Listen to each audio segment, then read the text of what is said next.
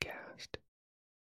I hope that it helps you to relax and maybe fall asleep a little more easily. I plan to post monthly whispered episodes on this podcast.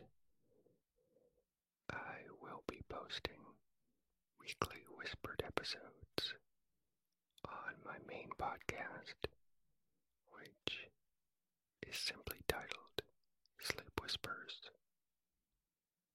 If that interests you, then there is a link in the show notes, or you can just search for Sleep Whispers in your podcast player. Anyway, I hope you enjoy this episode. The Tinderbox by Hans Christian Andersen. A soldier came marching along the high road. Left, right, left, right. He had his knapsack on his back and a sword at his side. He had been to the wars and was now returning home. As he walked on, he met a very frightful looking old witch in the road. Her underlip hung down to her chest, and she stopped and said, Good evening, soldier. You have a very fine sword and a large knapsack, and you are a real soldier, so you shall have as much money as you like. Uh, wow, well, thank you, old witch, said the soldier. Do you see that large tree? said the witch, pointing to a tree which stood beside them. Well, it is quite hollow inside, and you must climb to the top when you see a hole through which you can let yourself down into the tree great depth. I will tie a rope around your body so that I can pull you up again when you call out to me. And what exactly am I doing down in the tree? asked the soldier. You're going to get some money, she replied. For you must know that when you reach the ground under the tree, you'll find yourself in a large hall, lit up by 300 lamps. You will then see three doors, which can be easily opened, for the keys are already in all the locks. On entering the first of the chambers to which these doors lead, you'll see a large chest standing in the middle of the floor, and on it a dog is seated with a pair of eyes as large as teacups. But don't be afraid of him.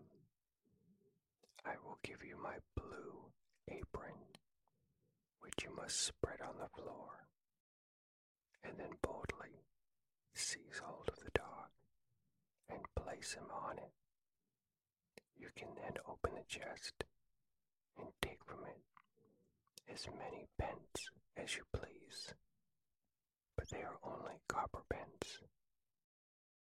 If instead you'd rather have silver money, you must go into the second chamber.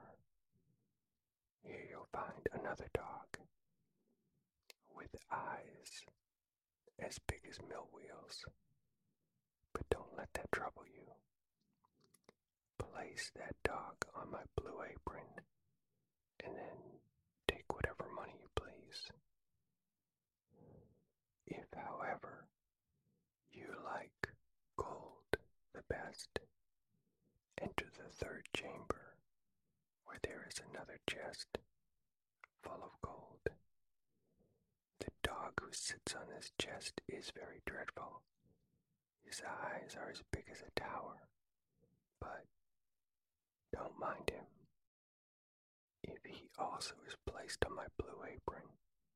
He can't hurt you, and you may take from the chest however much gold that you like. This is not a bad story, said the soldier. But what am I to give you? You aren't doing this for nothing. No, said the witch. But I don't ask for a single penny. Only promise to bring me an old tinder box, which my grandmother left behind the last time she went down there. Well, that's no problem at all. I can do that. Now, go ahead and tie that rope around my body. Here it is, replied the witch, and here is my blue apron. As soon as the rope was tied, the soldier climbed up the tree and let himself down through the hollow to the ground beneath. Here he found, as the witch had told him, a large hall in which many hundred lamps were all burning. Then he opened the first door, and there sat the dog, with the eyes as large as teacups, staring at him. Uh, you're a pretty fellow, said the soldier, seizing the dog and placing him on the witch's blue apron, while he filled his pockets from the chest with as many pieces as they could hold. Then he closed the chest, seated the dog on it again, and walked into another chamber. And sure enough, there sat the dog with eyes as big as mill wheels. You had better not look at me in that way, said the soldier. You'll make your eyes water. Then he seated the dog on the apron and opened the chest. When he saw how much silver money there was, he quickly threw away all the copper money he had taken and filled his pockets and his knapsack with nothing but silver. Then he went into the third room, and this dog was really hideous. His eyes were truly as big as towers, and they turned round and round in his head like wheels. Uh, good morning, said the soldier, touching his cap, for he had never seen a dog like this in his life. But after looking at the dog more closely, he thought he had been civil enough. He then placed the dog on the apron and opened the chest. And good gracious, what a quantity of gold there was! Enough to buy all the sugar sticks from the sweet stuff stores, all the tin soldiers, whips, and rocking horses in the world, or you could even buy the whole town itself. Was indeed a lot of gold. The soldier now threw away all the silver money he had taken and filled his pockets and his knapsack with gold instead. And not only his pockets and his knapsack, but even his cap and his boots, so that he could scarcely walk. He was really rich now. So he put the dog back on the chest, closed the door, and called up through the tree. Now pull me out, you old witch. Have you got the tinder box? asked the witch. Oops, I actually forgot it. So he went back and he fetched the tinder box, and then the witch drew him out of the tree. He stood again in the high road, with his pockets, his knapsack, his cap, and his boots full of gold. Out of curiosity, what are you going to do with that tinder box? asked the soldier. That is none of your business, replied the witch. You have the money. Now give me the tinder box. Uh, I tell you what, said the soldier. If you don't tell me what you're going to do with the tinder box, then I'll draw my sword and I'll just be gone with you.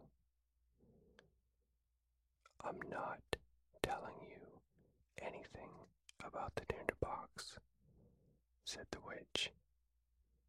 So the soldier immediately did as he threatened. Then he tied up all his money in her apron and slung it on his back like a bundle. He put the tinder box in his pocket and walked off to the nearest town. It was a very nice town, and he went into the best inn and he ordered a dinner and ate all of his favorite dishes. He was now quite rich with plenty of money. The servant who cleaned his boots thought they certainly were a shabby pair to be worn by such a rich gentleman. But that's because the soldier hadn't bought any new ones yet. Next day, the soldier got some new clothes and some proper boots. The soldier soon became known as a fine gentleman. People visited him, told him all the wonders that were to be seen in the town, and all about the king's beautiful daughter, the princess. So, where can I see her? asked the soldier. She is not to be seen at all, they said. She is hidden away in a large copper castle, surrounded by walls and towers. No one but the king himself can pass in or out, for there has been a prophecy that she will marry a common soldier, and the king just can't bear to think of such a marriage. I should like very much to see her, thought the soldier, but he couldn't obtain a permission to do so. However, he passed a very pleasant time, went to the theater, drove in the king's garden, and gave a great deal of money to the poor, which was very kind of him. He liked to help others because he remembered what it felt like to be poor. So now he was rich. He had fine clothes and many friends, who all declared he was a fine fellow and a real gentleman, and all of this made him very happy. But his money wouldn't last forever, because he spent and gave away a great deal of his money every day, and he never received back any money. Finally, he found himself with only two shillings left, so he was obliged to leave his elegant rooms and just live in a small little abode where he had to clean his own boots and even mend them with a large needle. And to make things even more sad, none of his friends ever came to see him. One dark evening, he had not even a penny to buy a candle. Then all at once he remembered that there was a piece of candle stuck inside the tinder box, which he had brought from the tree for the old witch. He found the tinderbox, and he struck a few sparks from the flint and steel. The door suddenly flew open, and the dog with eyes as big as teacups from inside the tree stood before him and said, What are your orders, my master? Oh, well, hello there, big dog, said the soldier. Well, this is a pleasant tinder box if it brings me all I wish for. Hmm. Well, bring me some money, he said to the dog. The dog was gone in a moment and then returned, carrying a large bag of copper coins in his mouth. The soldier kept playing with the tinder box and soon discovered how it worked. If he struck the flint once, the dog who sat on the chest of copper money made his appearance. If he struck the box twice, the dog came from the chest of silver. And if three times, the dog with the largest eyes, who watched over the gold, would come to him. After a short amount of time, the soldier once again had lots of money. He returned to his elegant rooms and reappeared in his fine clothes, and his friends all became his friends again and made as much of him as before. After a while, he began to think about that princess again, who was locked up in the castle. Everyone says she is very beautiful, he thought to himself. But what is the use of that if she's shut up in a copper castle, surrounded by so many towers? Perhaps my tinder box can help me see her. Then he struck a light, and in a moment the dog, with eyes as big as teacups, stood before him. It is midnight, said the soldier. Yet I should very much like to see the princess, if only for a moment. The dog disappeared instantly, and before the soldier could even look around, he returned with the sleeping princess. She was lying on the dog's back, deeply asleep, and looked very lovely. Anyone who saw her would know she was a real princess. The soldier gazed at her lovingly. Then the dog ran back with the princess. But in the morning, while with the king and the queen, she told them about a dream she'd had. She dreamt about a dog and a soldier, and she'd ridden on a dog's back, and she thinks she'd also seen a common soldier. Well, that is a very pretty story indeed, said the queen. So the next night, one of the old ladies of the court was set to watch by the princess's bed to discover was it really a dream or was it really happening? The soldier longed very much to see the princess once more, so he sent for the dog again in the night to fetch her and to run with her as fast as ever he could. But the old lady put on her fastest boots, and she ran after the dog as quickly as he did, and found that he carried the princess into a large house. She thought it would help her to remember the place if she made a large cross on the door with a piece of chalk Then she went home to bed, and the dog presently returned with the princess.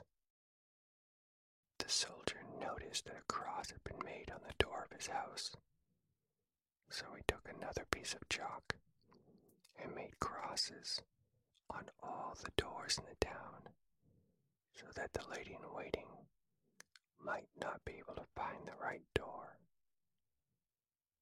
Early in the next morning, the king and queen accompanied the lady and all the officers of the household to see where the princess had been. Here it is, said the king when they came to the first door with a cross on it. No, my dear husband, it must be that one, said the queen, pointing to a second door having a cross also. And here is one, and there is another, they all exclaimed, for there were crosses on all of the doors in every direction.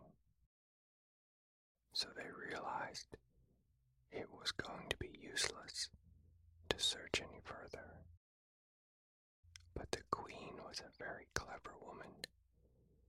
She could do a great deal more than merely ride in a carriage. She took her large gold scissors, cut a piece of silk into squares, and made a neat little bag. This bag she filled with buckwheat flour and tied it around the princess's neck. Then she cut a very small hole in the bag so the flour would scatter on the ground as the princess moved along. During the night, the dog came again and carried the princess on his back and ran with her to the soldier. The soldier loved her very much and wished that he had been a prince so that he might have her for a wife. The dog didn't notice how the flour ran out of the bag all the way from the castle straight to the soldier's house and even up to the window where he climbed with the princess. Therefore, in the morning, the king and queen found out where their daughter had been and the soldier was taken and put in prison. Oh, how dark and disagreeable it was as he sat there. And the people said to him, Tomorrow is going to be a very bad day for you. It was not very pleasant news. And besides, he had left the tinder box at the inn. In the morning, you could see through the iron grating of the little window how the people were hastening out of town to see his demise. He heard the drums beating and the soldiers marching. Everyone ran out to look at him, and his shoemaker's boy with a leather apron and slippers on, galloped by very fast. One of his slippers even flew off and struck against the wall where the soldier sat looking through the iron grating. Hello, little shoemaker's boy. You need not be in such a hurry, cried the soldier to him. There'll be nothing to see till I come.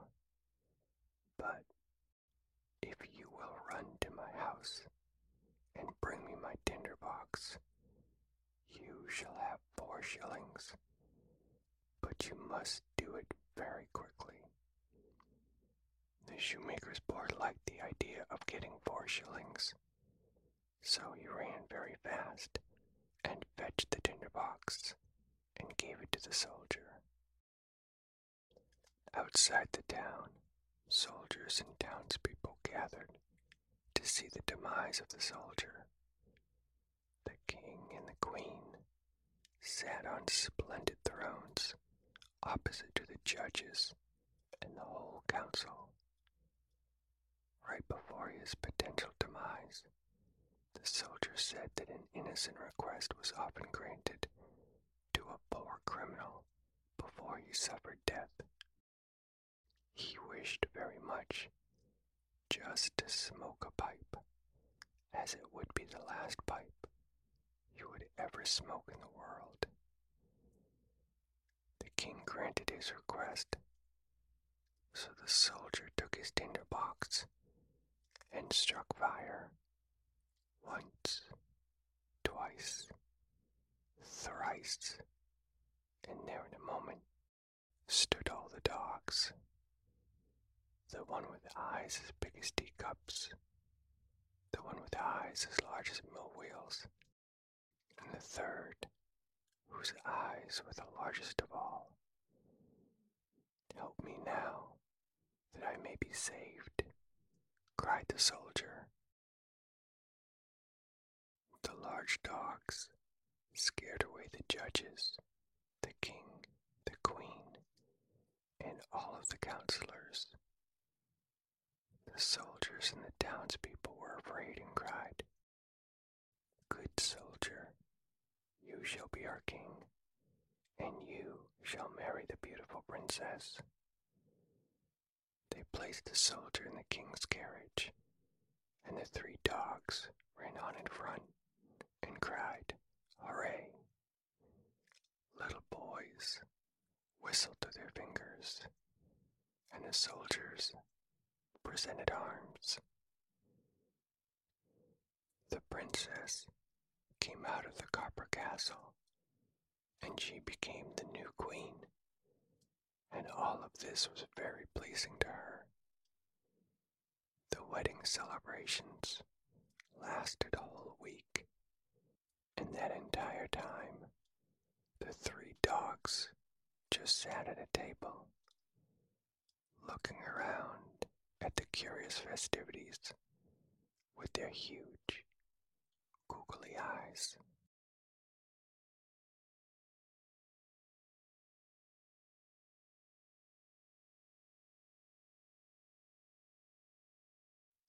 this is the end of this storytime episode. I hope you are deeply relaxed